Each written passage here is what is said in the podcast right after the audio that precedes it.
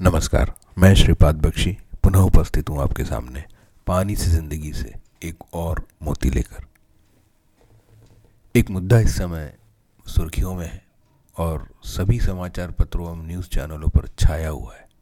वह है, एक कारोबारी एवं राजनेता के घर से छापों में मिली नकदी।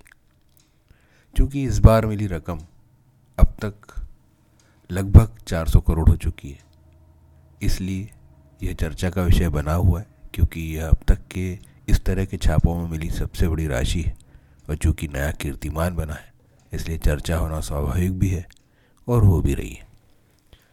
परंतु कीर्तिमान बनते ही इसलिए कि वे तोड़े जाएँ, और इस क्षेत्र में तो हमें महारत हासिल है, इसलिए न कि भविष्य में यह रिकॉर्ड भी ज़रूर तोड़ा जाएगा।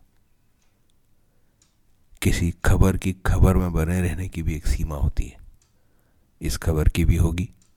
थोड़े समय बाद जैसे हमें पिछले घोटाले याद नहीं, वैसे यह घोटाला भी याद नहीं रहेगा। एक दो तथाकथित खोजी पत्रकार या न्यूज़ चैनल, ऐसे ही किसी समय पिछले कुछ घोटालों की याद दिला देते हैं, परंतु उनका उद्देश्य भी सिर्फ़ याद दिलाना या गुदगुदाना ही होता है। यही बात सभी भ्रष्ट अच्छे से जानते हैं।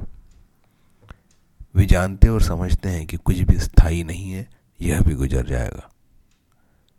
इसलिए आप इन लोगों के वीडियो, फ़ोटो, प्रेस आदि से यदि बात करें तो इनके चेहरे देखिए। इनको किसी बात की शर्म नहीं है, ग्लानी नहीं है, पछतावा नहीं है और डर भी नहीं है। इन्हें मालूम है कि तूफ़ान शांत होने पर पैसे की इसी कश्ती से वे आराम से किनारे लग जाएँगे। भ्रष्ट होने के लिए या बने रहने के लिए?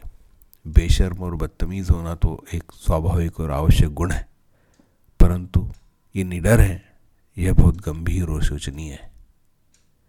कोई निडर कब बनता है? एक सैनिक निडर होता है। सीमा पर जाता है, अपने देश प्रेम और समर्पण की भावना रखता है। अपनी जान न्यौछावर करने के लिए तैयार रहता है। एक विद्यार्थी निडर तब बनता है जब वो अपनी मेहनत से सभी विषयों को समझ लेता है। एक कारोबारी निडर तब होता है, निवेश करता है, जब उस कारोबार को समझ लेता है। परंतु इन सबको ऐसा करने के लिए मेहनत करनी पड़ती है। अपने आप को तैयार करना होता है। परंतु एक भ्रष्टाचारी निडर होकर इसलिए भ्रष्ट बना रहता है क्योंकि उसे नियमों का भय नहीं है। उसे यह विश्वास है कि ये नियम, नियमों का पालन करवाने वाले और ये संपूर्ण तंत्र उनका कुछ नहीं बिगाड़ पाएँगे। इन सब बातों से भी ऊपर जो और गंभीर बात है, वही है इन सब बातों से एक आत्मा, आदमी को कोई फ़र्क नहीं पड़ रहा। हालाँकि अप्रत्यक्ष रूप से वह इससे प्रभावित हो रहा है। किसी हत्या, बलात्कार, लूट और दुर्घटना की ही तरह ये घटनाएँ भी हमें अब तब तक विचलित नहीं करती जब तक प्रत्यक्ष रूप से प्रभावित व्यक्ति कोई अपना ना हो। और चूँकि देश को अपना मानने का कोई चलन ही नहीं है इसलिए देश को प्रभावित करने वाली बातों से एक आध आदमी आदमी को कोई फ़र्क नहीं पड़ता।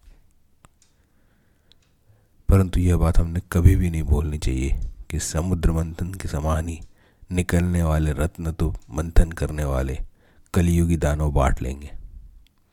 परंतु उससे निकलने वाला विष अपने गले में रख लेने वाले शिव अब नहीं होंगे। रत्न तो आज भी बटेंगे और विष हमें ही मिलेगा। जय हो नमस्कार।